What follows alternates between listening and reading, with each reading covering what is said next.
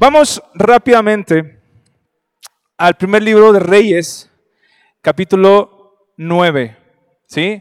Ya estamos en el capítulo 9 de Reyes, hemos estado leyendo, híjole, de verdad que eh, lo que hemos estado leyendo y que el Paz nos ha estado compartiendo ha sido tremendo, ¿no? ¿Cuántos de ustedes, este, como decía el Paz la, eh, la semana pasada, cuántos han, han estado buscando acerca de, todo esto que dice la Biblia, de, eh, de mar, por ejemplo, ¿no? Que era este de la construcción que se hizo, el templo de Salomón, o sea, todo, todo lo que lo que nos ha estado diciendo, yo me lo he estado como que imaginando y dices, no inventes, o sea, sí estaba tremendo todo, aparte de oro, forrada, este, todo, un, todo un cuarto de oro, ¿te imaginas? O sea, yo, yo tengo mi anillo solamente de, compromiso que es de oro y, me da miedo de repente sacarlo, tenerlo, ¿no? Y él tenía todo un cuarto tapizado. No, no, no, es, es tremendo lo que, lo, que está, lo que hemos estado viendo. Y quiero, vamos a leer, vamos a, leer mucha palabra el día de hoy. Así que, ¿quiénes trajeron su Biblia? ¿Cuántos traen su Biblia? ¿Todos traen su Biblia? ¿Quién no trae Biblia? Hay Biblias que podemos compartirles. Si alguien no trae y quiere una Biblia física, puede levantar su mano. Le, le prestamos una, con mucho gusto, claro, por aquí hay una persona. ¿Alguien más quiere una Biblia? Perfecto. Qué bueno que todos somos cristianos y traemos nuestra Biblia. Gracias a Dios. Muy bien, vamos entonces al primer libro de Reyes, capítulo 9, y vamos a leer su palabra. Amén. ¿Ya todos están ahí conmigo? Capítulo 9. Perfecto. Vamos a leer algo rápido y después nos vamos a ir deteniendo y desmenuzando lo que dice la palabra de Dios. Amén. Y dice, pacto de Dios con Salomón. Primera de Reyes, capítulo 9. Cuando Salomón hubo acabado la obra de la casa de Jehová y la casa real y todo lo que Salomón quiso hacer, ¿quién lo quiso hacer? Salomón. ¿Dios se lo había pedido? ¿Dios se lo había pedido? Mm, mazo, ¿no? Pero aquí dice todo lo que Salomón quiso hacer. Jehová apareció a Salomón la segunda vez como le había aparecido en Gabaón. Y le dijo Jehová, yo he oído tu oración y tu ruego que has hecho en mi presencia yo he santificado esta casa que tú has edificado para poner mi nombre en ella para siempre, y en ella estarán mis ojos y mi corazón todos los días.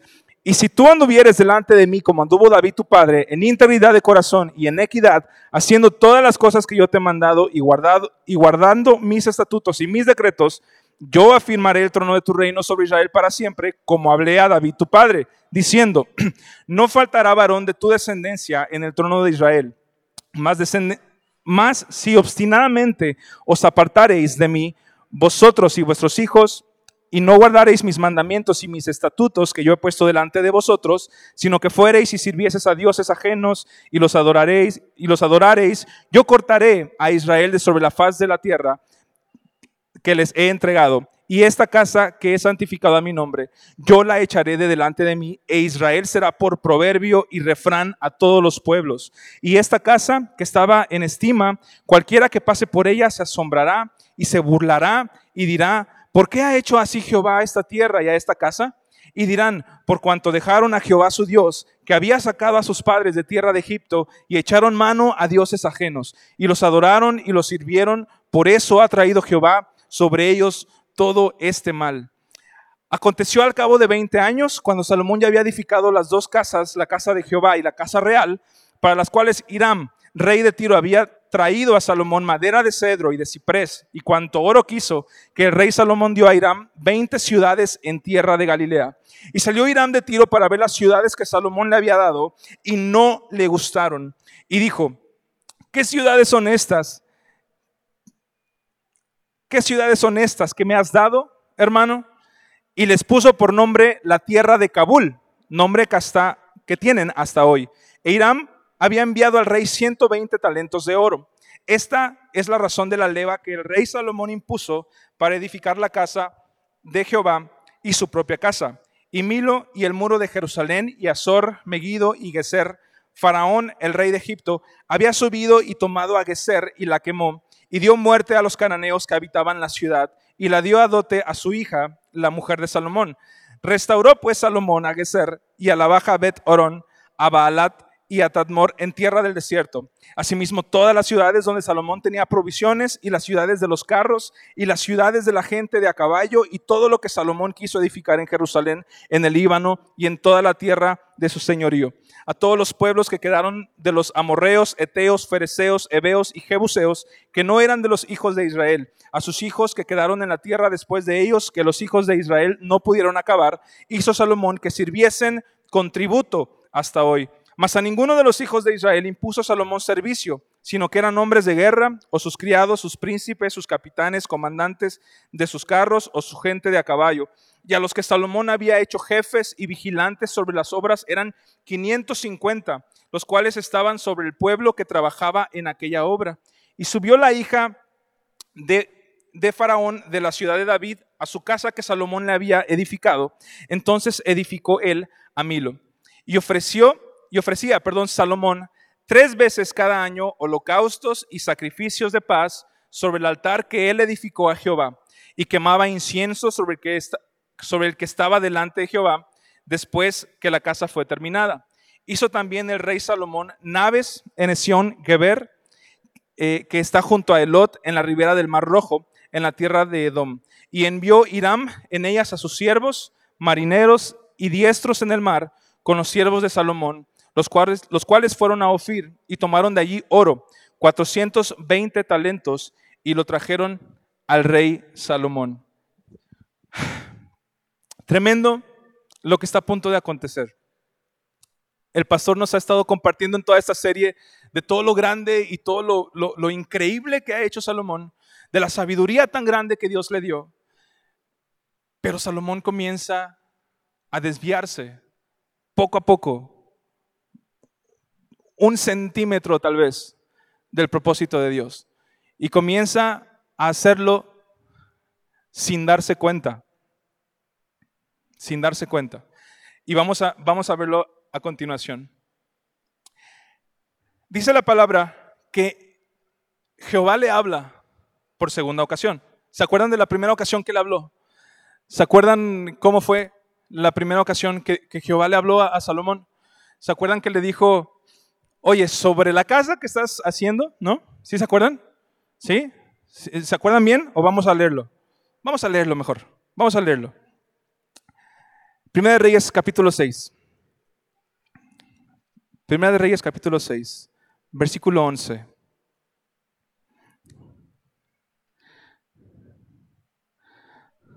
¿Ya lo tienen? ¿Están conmigo? Primera de Reyes capítulo 6, versículo 11. Y dice, y vino palabra de Jehová a Salomón diciendo, con relación a esta casa que tú edificas, escuchen bien, con relación a esta casa que tú edificas, y veamos algo que hace Dios que a mí me encanta. Lo pone, lo centra primero y le dice, hey, chaparrito, con relación a esto que estás haciendo, y después Dios hace algo completamente contrario a eso y le dice, si anduvieres en mis estatutos e hicieres mis decretos y guardares todos mis mandamientos andando en ellos, yo cumpliré contigo mi palabra que hablé a David, tu padre. Y escucha esto porque cuando estaba estudiando esto dije, wow, ¿De qué empezó a hablar primero Jehová? De la construcción. Entonces le dice, conforme a, esta casa que estás construyendo, y se va a este punto, si guardares mis decretos, o sea, ya dejó la casa, dijo, allá, la casa X. Si guardas mis decretos, si anduvieres en los estatutos, dice, yo cumpliré contigo mi palabra que hablé a David, tu padre, y dice, y habitaré en ella en medio de los hijos de Israel y no dejaré a mi pueblo Israel. Habitaré en ella. ¿A qué se refiere? Ajá. ¿Habitará en ella qué? ¿En la casa? Porque eh, primero habló de una construcción, ¿sí? ¿Sí estamos en eso? De, acuerdo a lo que estás haciendo, la casa, la construcción, y entonces va, si guardares mis estatutos, si hicieres esto, la promesa que, que di a David, tu padre, dice, yo habitaré en qué? O sea, yo cumpliré esa promesa, habitaré en esa promesa, estaré en esa promesa que hice. La construcción está bien, ¿no? Pero yo le prometí algo a tu padre. Y estaré contigo si tú hicieres esto. Entonces le está diciendo a él, mira, necesito que te pongas las pilas y que escuches y que recuerdes todo lo que yo le había dicho a tu padre y que guardes mis mandamientos, porque a tu padre le hizo una promesa y en esa promesa yo, yo voy a seguir, yo voy a estar plantado en esa promesa. Y entonces, en esta ocasión ya le está diciendo Jehová a Salomón, a ver, otra vez te comento, nuevamente te digo, guarda los mandamientos, ¿sí? No está viendo la construcción, no está haciendo mucho caso a la construcción. Y le está diciendo, acércate a mí. Entiende lo que yo he hablado. Escucha las promesas que yo he dado a David tu padre. Guarda mis mandamientos. Salomón, aguas. Te estás desviando. Estás desviando el propósito. El propósito no es el templo hermoso y padrísimo y, grande y lleno de oro y de madera de Líbano y de ciprés. Mis mandamientos. Y Salomón empieza a, como que a, perder ese, ese hilo de, escuchar a Dios. Vamos a nuevamente a capítulo 9, versículo 4, dice, si tú anduvieres delante de mí como anduvo tu padre, David, en integridad de corazón y en equidad, haciendo todas las cosas que yo te he mandado y guardado mis estatutos y decretos, yo afirmaré el trono de tu reino sobre Israel para siempre. ¿Por qué crees que Dios le está hablando esto a Salomón y le está diciendo esto? Porque él está viendo que algo está sucediendo con todo lo que Él está haciendo. Muchas veces en nuestras vidas podemos estar haciendo cosas padrísimas para Dios.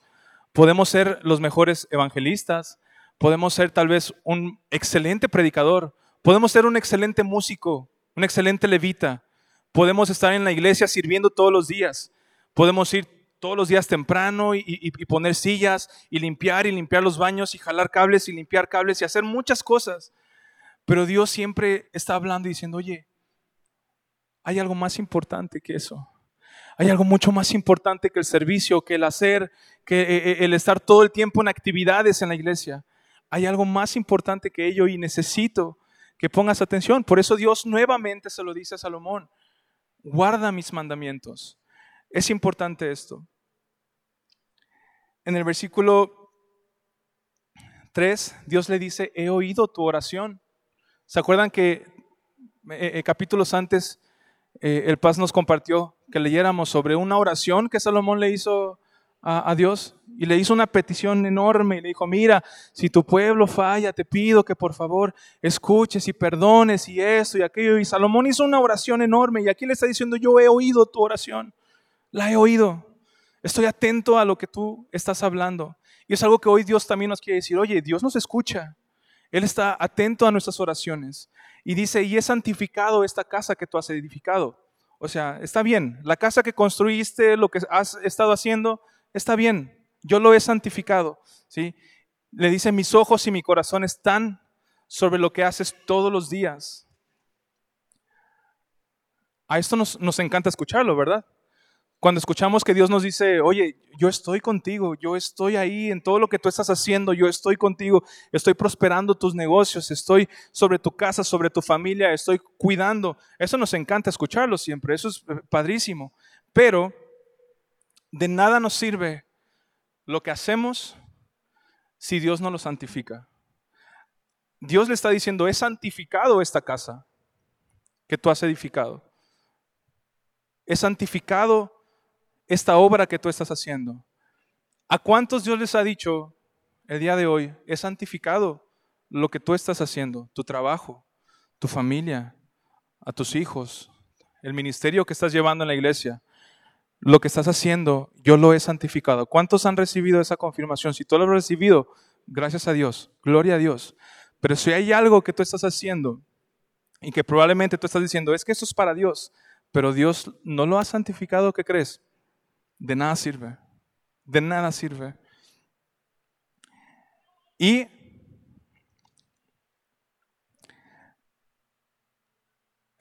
eh, Jehová le dice a Salomón, ¿sabes? Tienes que ser como David era. Y recuerdas que David hizo muchas cosas malas, ¿sí o no? David pecó poquito o mucho. Y yo recuerdo hace tiempo que eh, eh, cuando estaba más chavillo, más chavillo, ¿eh? Yo decía, eh, escuchar esta canción que decía, este, yo danzo como David y cosas por el estilo, y muchas, en muchas ocasiones decía, yo quiero ser como David, ¿no? Que, que mató a un, este, a un gigante, que este, eh, hizo muchas cosas eh, padrísimas. Pero después yo decía, oye, pero David también fue, pues fue canijillo el, cuate, ¿no? O sea, mandó al frente del ejército a, a uno de los que le eran más fieles y más leales a él para que lo mataran y para que él se quedara con, la mujer de él. Cometió muchas cosas que, fueron muy horribles. Pero ¿recuerdas qué sucedía con David después? Regresaba a la casa, se arrodillaba seguramente con Dios, pedía perdón, se arrepentía y le decía, Señor, ah, mis huesos se estremecen me arrepiento de esto y, he pecado y, te pido perdón. Entonces, ¿sabes qué? Cuando, cuando Jehová le está diciendo a, Salomón, oye, tienes que ser íntegro, ¿no? Como David, no significa que solamente porque haya sido una persona que no hizo nada malo, porque hizo cosas horribles. Ser íntegro no significa no pecar, ¿sí? Ser íntegro no significa no pecar, sino saber qué hacer cuando peco o cuando he pecado. Porque ¿quiénes de aquí no son pecadores? Levanten su mano quienes no son pecadores. Ok. Todos somos pecadores. En algún momento alguien por ahí mencionó que un pecado de mentir no es igual al pecado de fornicación. Pero ¿qué dice la Biblia al respecto? Es pecado.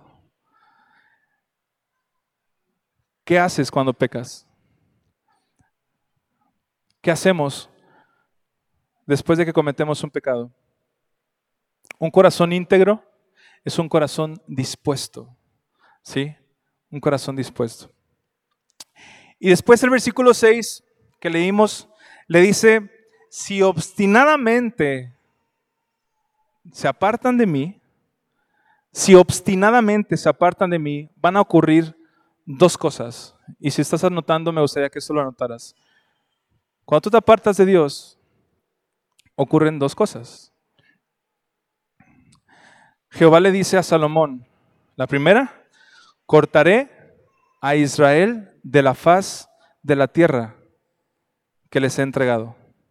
O sea, se acaba la tierra prometida. Se acabó mi tierra prometida. ¿Qué es la tierra prometida?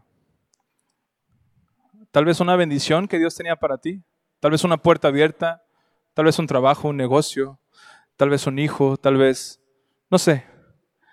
Pero dice, si obstinadamente te apartaras de mí, cortaré la tierra prometida. Ya no hay, ¿sí? Se acabó. Número dos, la casa que es santificado, yo la echaré de delante de mí. Nada de lo que haga para Dios tendrá más sentido o propósito. Nada. ¿Qué significa si obstinadamente te apartas de mí? Muchas veces, a propósito, ¿Se parecerá algo esto a, lo que la Biblia llama apostasía? ¿Apostatar? ¿Sí? ¿Blasfemar contra el Espíritu Santo? Porque ¿qué es una blasfemia contra el Espíritu Santo? ¿Qué será eh, eh, alguna blasfemia contra el Espíritu Santo? ¿Negarlo? ¿Negar al Espíritu Santo? ¿Ok? Obstinadamente es duro y dale, a propósito. O sea, me, voy a enfocar en, apartarme, ¿no? Me voy a enfocar en hacerlo, no importa lo que sea, lo voy, a, lo voy a hacer. No me importa cuál sea la consecuencia, lo voy a hacer, venga. ¿no? Me echo un clavado ahí con, con, me quito la camisa y todo. No, pues vámonos ya a pecar, venga. ¡Fum! Clavadote deliberadamente, obstinadamente, lo voy a hacer, no importa. Entonces suceden esas dos cosas. Y Jehová le está dando esta advertencia a Salomón. Le está diciendo, mira papá, aguas, te lo, te lo advierto, sobre advertencia no hay engaño, ¿verdad? Esto es lo que va a suceder si obstinadamente se apartaren de mí. ¿Y qué es lo que hace Salomón? Y de aquí en adelante viene una serie de cosas que, ay, nanita, ya lo leímos. Primera de Reyes, capítulo 9, del 10 al 15. ¿Se acuerdan quién era Iram? Iram? ¿Se acuerdan eh, que la, semana pasada nos, eh, platicó el Paz que Iram era un experto? Yo, me imagino que era como un tipo orfebre y este y, constructor también, porque pues, hacía unas cosas enormes, pero de bronce y de metales y, cosas de ese estilo.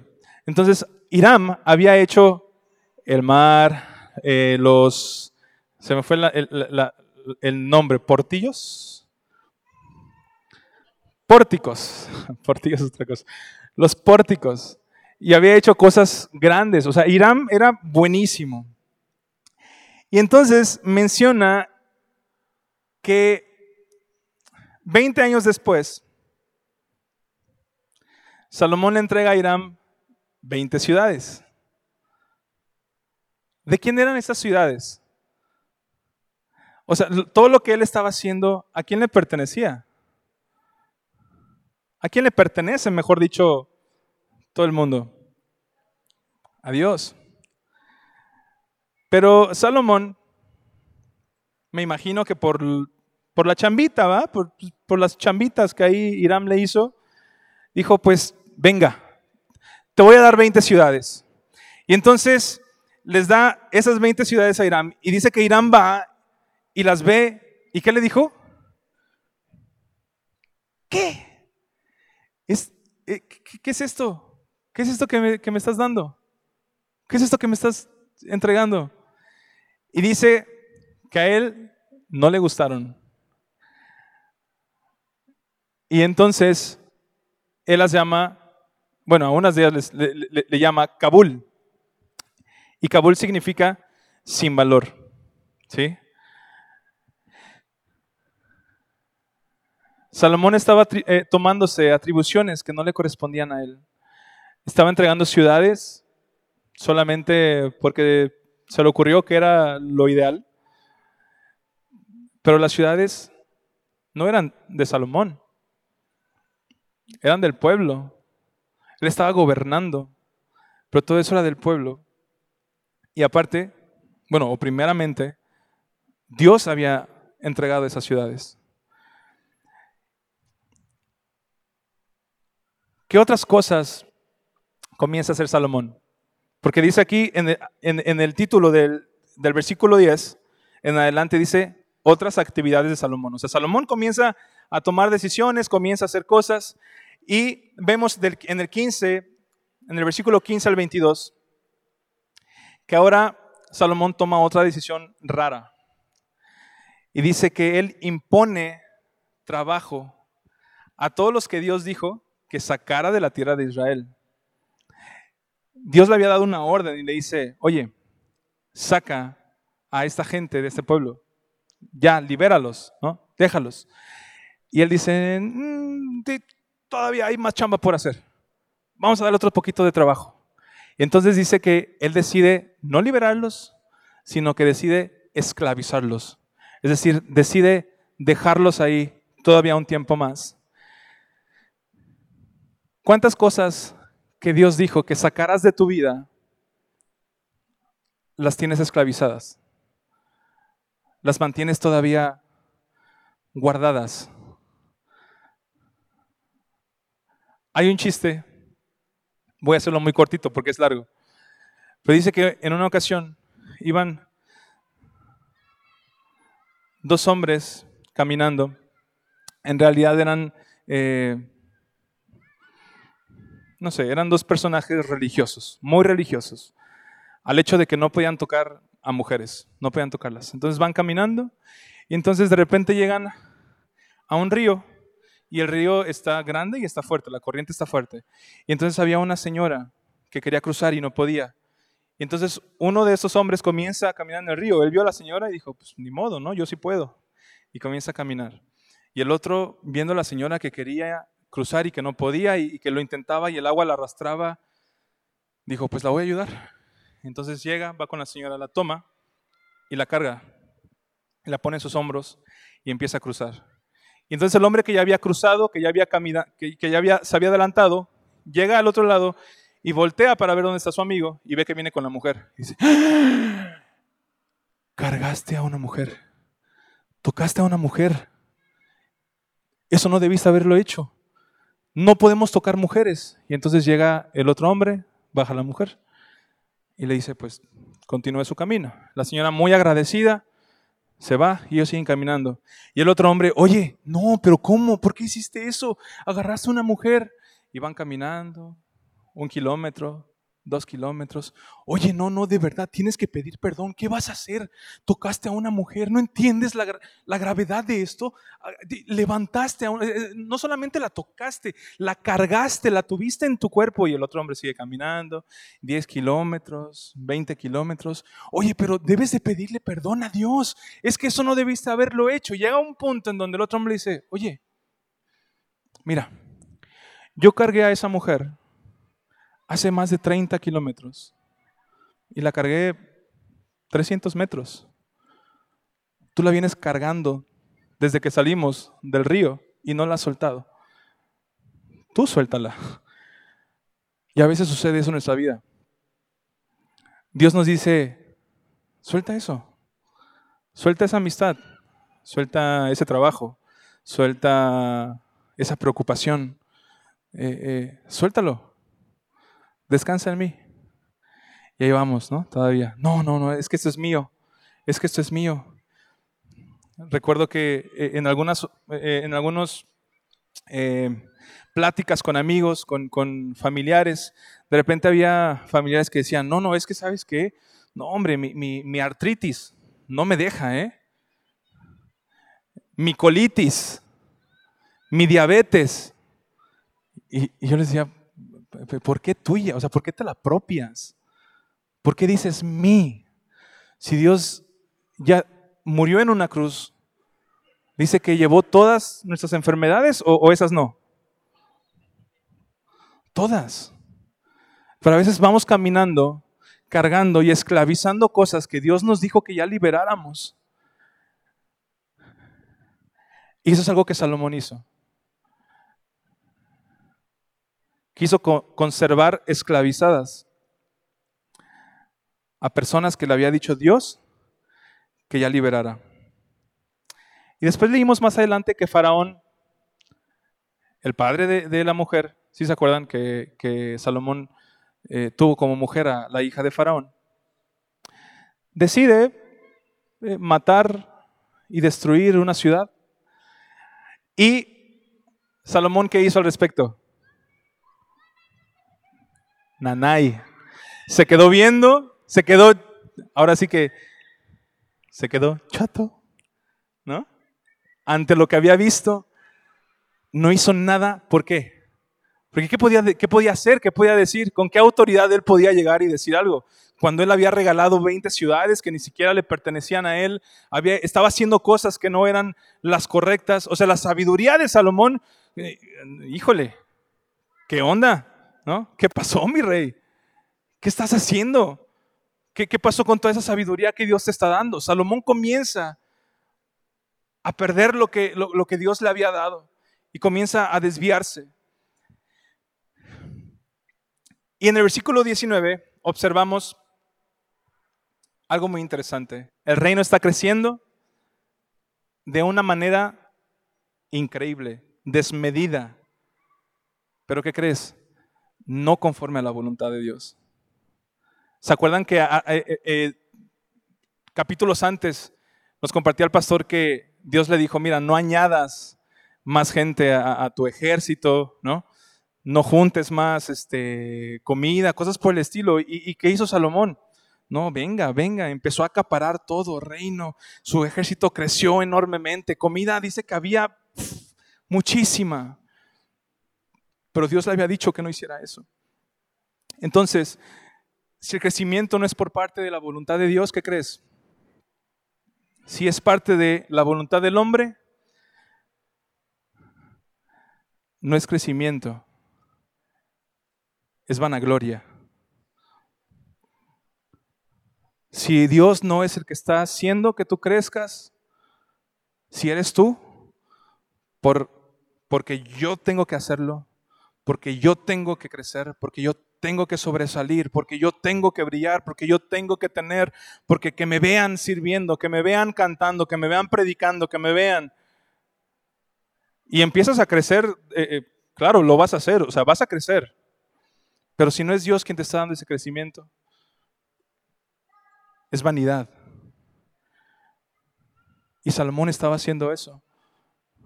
Estaba creciendo desmedidamente, porque él así quería porque él estaba tomando esas decisiones.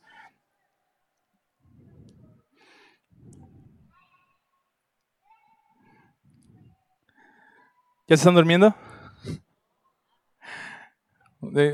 Les doy chance, como dice el Paz, dale un codazo a la persona que tienes a un lado, pellizcalo. No, no, no es cierto. Dale agüita mejor. Y ahora vamos a Primera de Reyes, capítulo 9, versículo 23 al 28.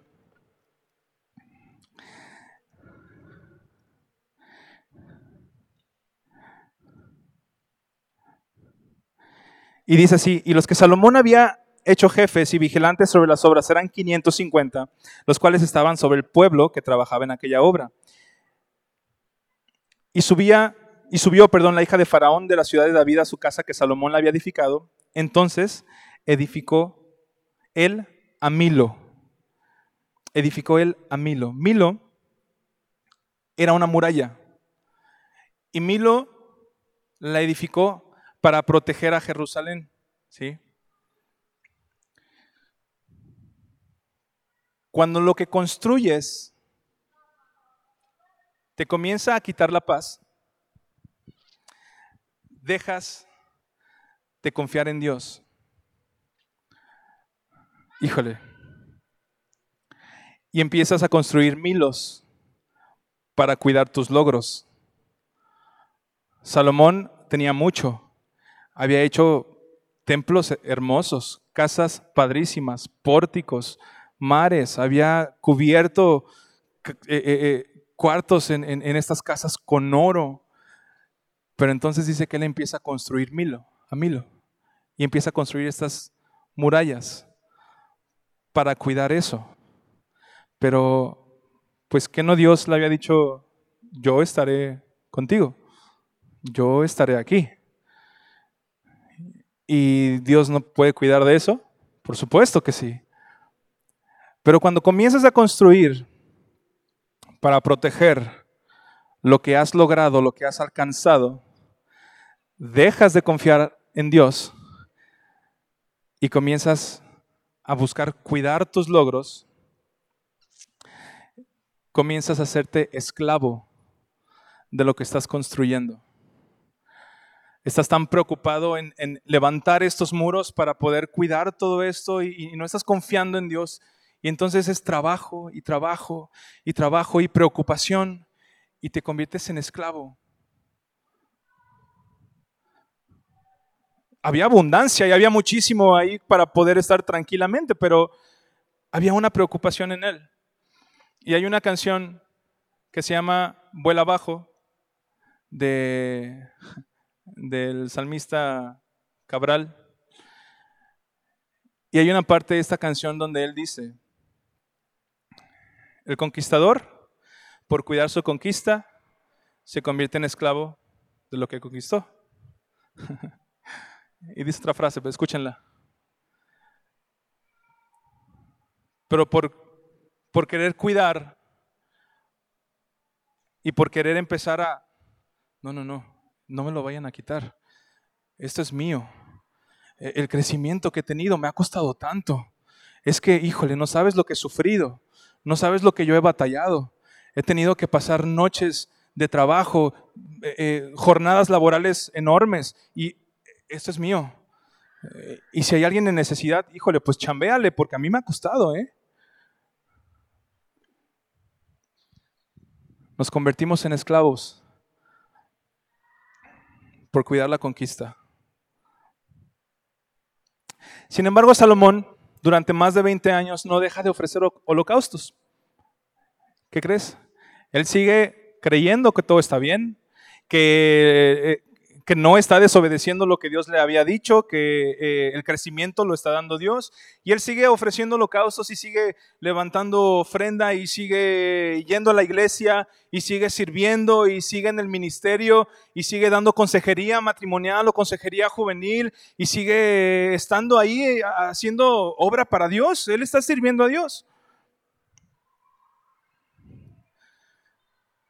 Pero es una religión que él estaba haciendo. Salomón estaba sin querer queriendo, convirtiéndose en un hombre muy religioso, solamente haciendo lo que él creía que era lo mejor, haciendo su voluntad y no escuchando lo que Dios le estaba diciendo. ¿Cuántos años podríamos nosotros acumular haciendo eso? ¿Cuántos años podrían pasar diciendo, no, no, no, pero es que yo voy a la iglesia, hermano? Yo, yo sirvo. Eh, yo estoy en alabanza o, yo soy parte de Team Beat, yo soy parte de Beat Kids. Yo, yo, yo hago, yo estoy en audio, ¿no? Yo estoy todo el tiempo ahí haciendo cosas. Pero podríamos estar solamente viviendo una religión y no teniendo una relación con Dios. En la religión de Salomón aparecen ritos de entrega de, eh, de paz, pero en ningún momento hace una ofrenda o hace un sacrificio para pedir perdón por sus pecados.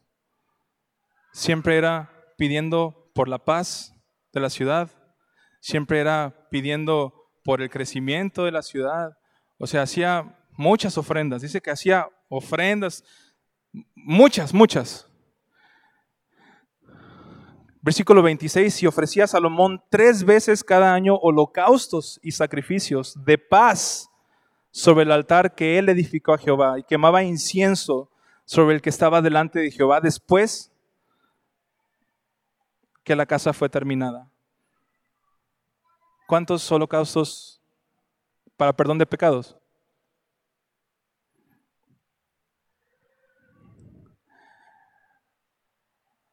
Salomón en este momento comienza a cegarse. Y ojo porque a partir de aquí los siguientes eh, temas que vamos a estar viendo y que vamos a estar eh, compartiendo y que el pastor nos va a compartir, vamos a ver qué es lo que le pasa a Salomón. Porque hasta ahorita todo padrísimo, todo gloria, todo crecimiento, todo hermoso, todo wow. Pero si se acuerdan que el Paz comentó que después un profeta dijo, aquí ya no está Jehová, papacito. O sea, como cuando vamos en el coche en la autopista a 160 kilómetros por hora diciendo, Espíritu Santo, cuida de mí. El Espíritu Santo se bajó cuando ya ibas a 80, ¿no? Yo dijo, chaparrito, ya va solito, ya estás rompiendo la ley, yo aquí ya no voy contigo. Pero Salomón creído y él diciendo, no, sí, el Señor está conmigo, no, él, él viene, viene conmigo. Salomón peca, pero ya no ofrece sacrificio por esto.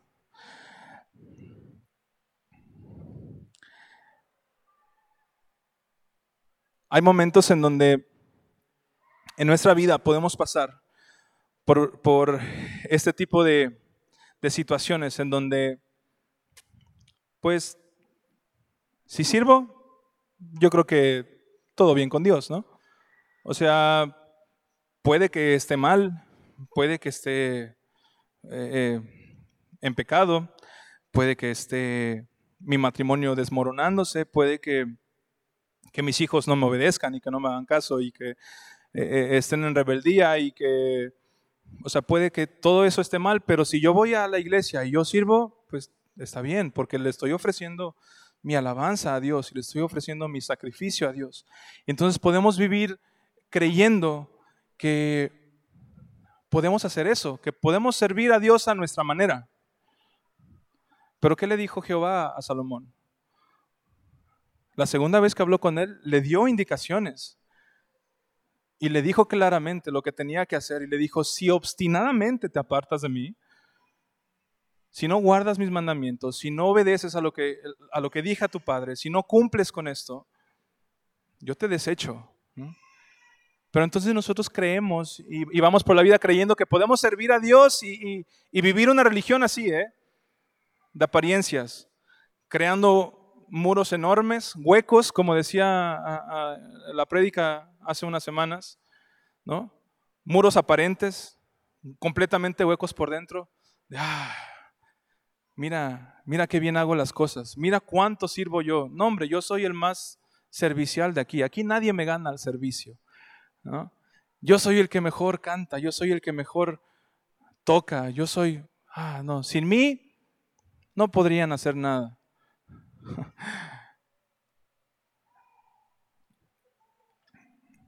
Muchas veces podemos hacer cosas que no le agradan a Dios, pero vivir una religión en donde vengo, y presento mi sacrificio. Señor, aquí está mi sacrificio. Eh, yo, yo te canto y, pues ya. No, aquí está, ya te, ya te traje mi holocausto. Pero vivir constantemente en pecado. Y hasta ahora, los pecados de Salomón no parecen tan graves, ¿verdad? O sea, lo que hemos leído ahorita eh, eh, cometió como que asesinato o algo así a alguien le dio cuello que no debía de hacerlo, o, hizo algo muy grave. Ahorita no lo menciona la palabra de Dios, no, no dice que haya hecho un pecado. Pero un grado de diferencia de tu punto de inicio hacia el punto a donde quieres llegar, un grado de diferencia, o sea, una cosita, nada, te separa completamente de ese destino. Un grado nada más. Yo me acuerdo mucho cuando, cuando, estaba, eh, eh, cuando estaba más chico, más joven y más guapo, le decía a, ya se me quitó, le decía a mi papá, papá, déjame ir a la fiesta con mis amigos, déjame, ir a la tardeada, ándale. Y mi papá, no, no, no vas a ir, no vas a ir, papá, por favor, déjame no, no vas a ir. Y, y, me la aplicaba, ¿no? Me la aplicaba mi papá, ¿vas a bailar? No, papá, pues ¿cómo crees? No me gusta. ¿Vas a tomar? No, papá, pues no me gusta. ¿Vas a fumar? No, pues no, nada más. Entonces, ¿a qué vas? Me dice. híjole, pues ya, me la aplicó, ¿no? Pero algo que él me decía, y, siempre lo, tuve en, mi mente, me decía, un poco de levadura. Todos no la sabemos, ¿sí o no? Todos no la sabemos. Un poco de levadura, ¿qué? Leuda toda la masa. Y él me decía, hijo, y agarraba un vaso con agua, ¿no? Sí, un vaso limpio. Y me decía, ¿tú, tú le tomarías esta agua? Sí, sí. Aprovecho. Y entonces él lo agarraba y decía, y le escupía, ¿no? A ver, tómatela. Ay, papá, ¿cómo crees? No, ya no lo voy a tomar así. ¿Por qué? Pues no, pues está limpia. No, no, ya no está limpia, pero pues nada más le escupí poquito. Pues sí, pero pues... Y es lo mismo aquí con Salomón. Un poquito. Un, un poquito de desvío, ¿no? Ay, no, hoy, hoy, hoy no sirvo a Dios. Hoy mejor, este, pues, hoy sí le entro un poquito a, la Mary Jane, ¿no? Poquito nada más, para relajar, para relajar nada más. A la marihuana, por los que no entendieron. Nada, nada más son de, es que ya, ya, ya es médica, ya la aprobaron como médica, pues, poquito nada más.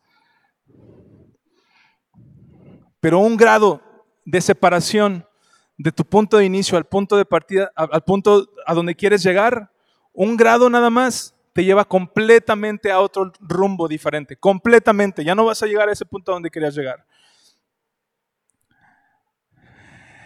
Es muy, es muy peligroso creer que la religión suplanta la relación con Dios. Creer que el activismo, creer que el hacer suplanta tu relación con Dios. ¿Cómo se llama e, esta casa? Vid. Vida íntima con Dios. O sea que yo no vengo a la iglesia el domingo a, cantar y adorar solamente. Yo lo tengo que hacer en mi vida, todos los días, cuando me despierto, cuando como, cuando ceno, cuando me duermo. Hablar con Dios. Y ojo, no significa que, ah, ya, son las 10 de la mañana. Padre, sí, hacer un rezo casi casi. Ya, comienzo a hacer mi trabajo, ¿no? Aquí en mi trabajo, ahí sí no, porque es mi trabajo y en mi trabajo no entra Dios. Ya en la casa otra vez, ah, ya, son las seis de la tarde. Y otra vez, como si fuera un rezo. No, a ver, no es así. En todo tiempo, en todo lugar, en mi trabajo, en mi escuela, en la casa, en la oficina, toma usted. Ah, no. Todo el tiempo. Y no podemos creer que una religión, no podemos suponer que una religión, que eh, eh, el activismo, que el hacer suplanten una relación con Dios. No, no, no es así. Eso no funciona de esa manera.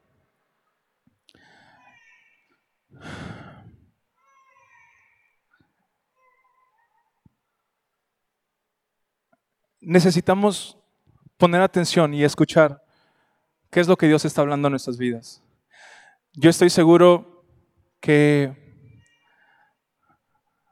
tal vez en sueños, tal vez una persona te ha dicho algo, te ha dicho una palabra. Tal vez alguien se ha acercado contigo y ha dicho, oye, Dios te quiere usar en esto. O eh, esto que estás haciendo no está bien, no es lo correcto. Y de la nada, ¿eh? O sea, no, no tu pastor o no tu líder o no, no, no, alguien así como, oye, pues probablemente deberías de pues, pensar de otra manera referente a esta situación. Y tal vez es Dios hablando a tu vida y diciéndote, hey, te estás desviando de lo que yo tengo preparado para tu vida. Corrige tu camino. Endereza tu vereda. Te estás yendo por un lado por el que nada que ver de verdad que a veces es muy sencillo desviarnos, desviar completamente nuestra atención. Les quiero contar un testimonio brevemente, ya con eso termino. Si me pueden apoyar, chicos, con guitarrita.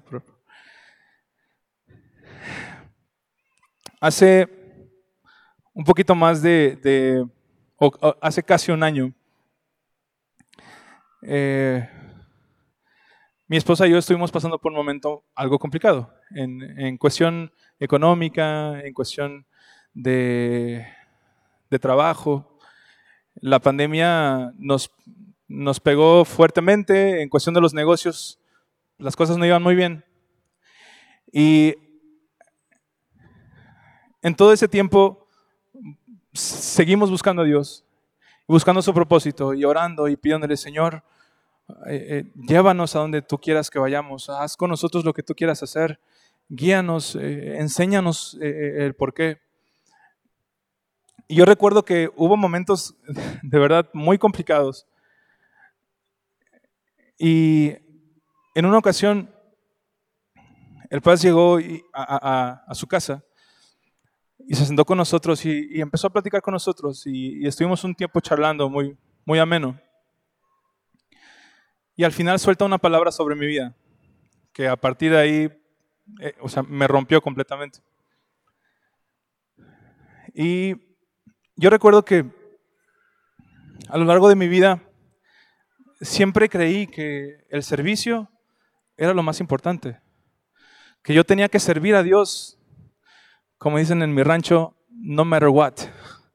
O sea, sin importar qué, yo tenía que servir. Ese era mi, pensar.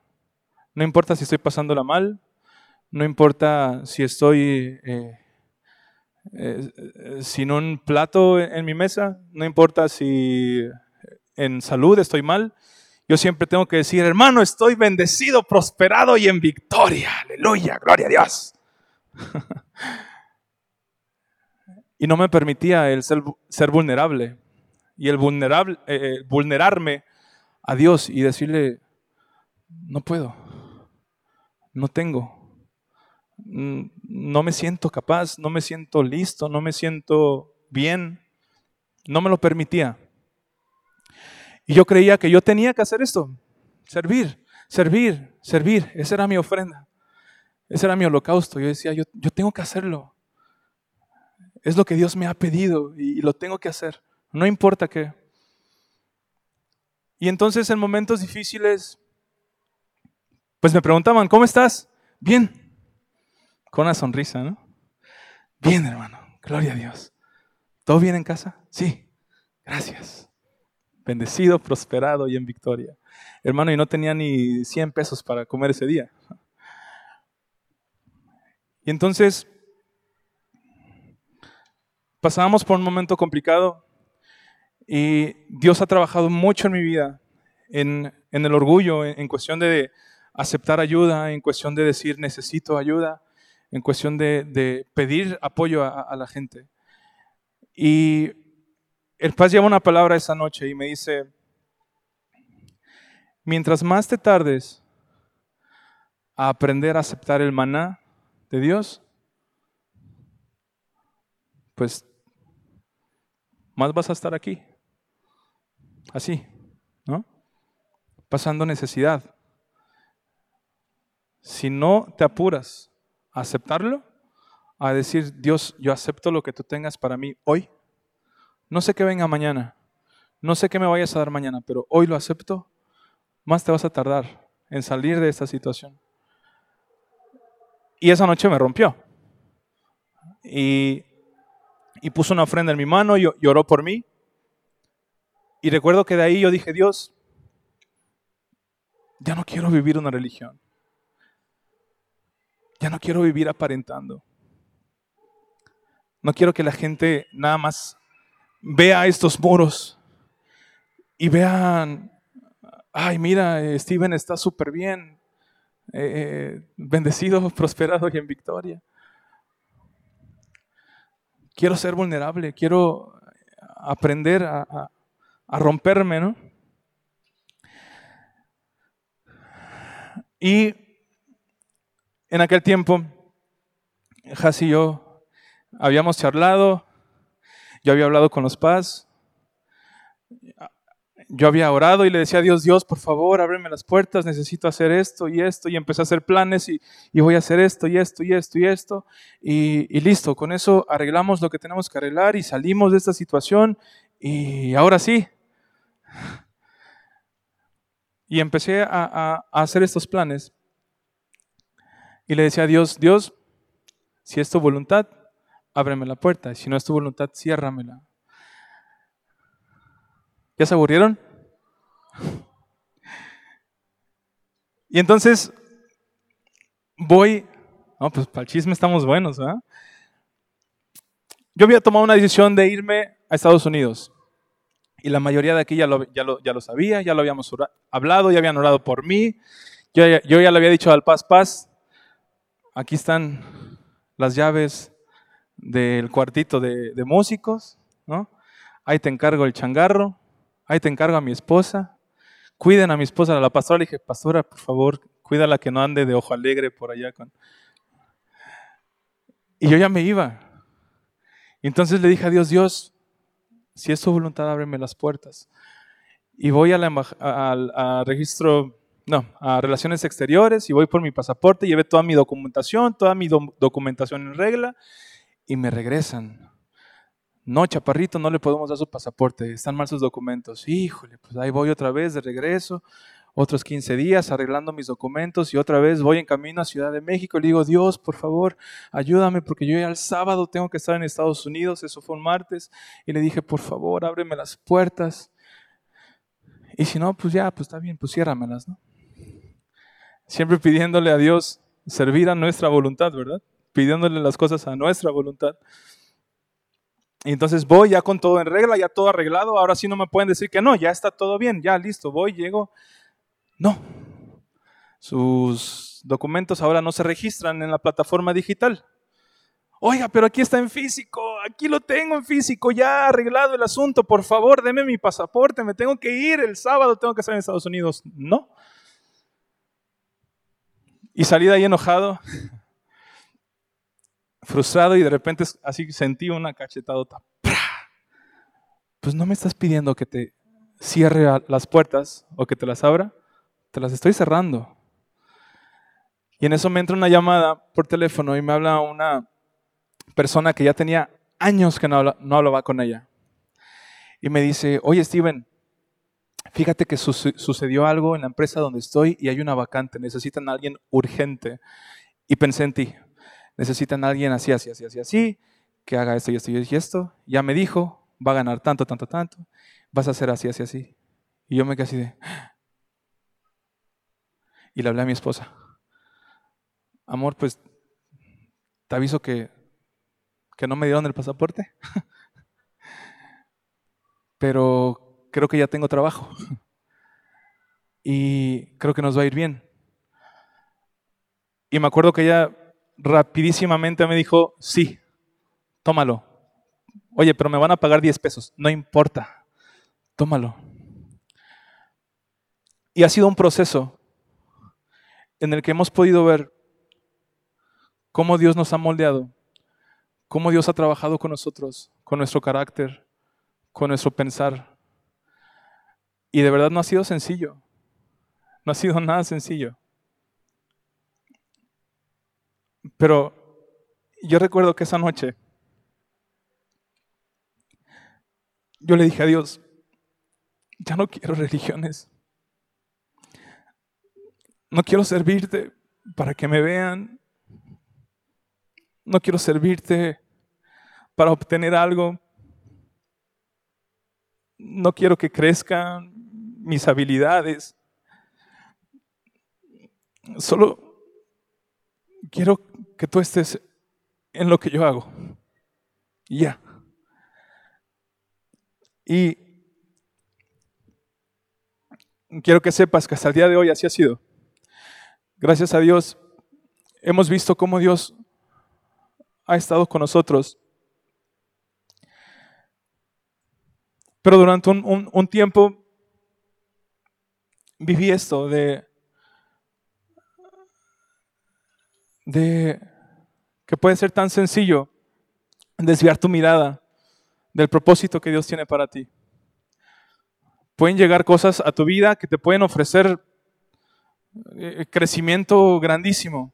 Puede llegar un trabajo que te puede ofrecer millones en cuestiones de ganancias, o que te puede ofrecer posicionamiento, o que te puede ofrecer ser el mejor en, en el estado, o hacer cosas grandes pero te comienzan a desviar del propósito que Dios tiene para tu vida. Y de verdad, hermano, un grado, un grado, que comiences a alejarte de a donde querías llegar, te va a llevar a un lugar completamente distinto. ¿Puedes ponerte de pie, por favor? Me gustaría decirte que al final del capítulo Dice la palabra que hizo el rey Salomón naves y que las mandó esas naves a que embarcaran. Y dice que fueron a Ofir y tomaron de allí oro, 420 talentos de oro. Discúlpenme, yo no soy el pastor, no tengo el dato exacto de cuántos millones de pesos eso es en oro, pero me suena a muchísimo.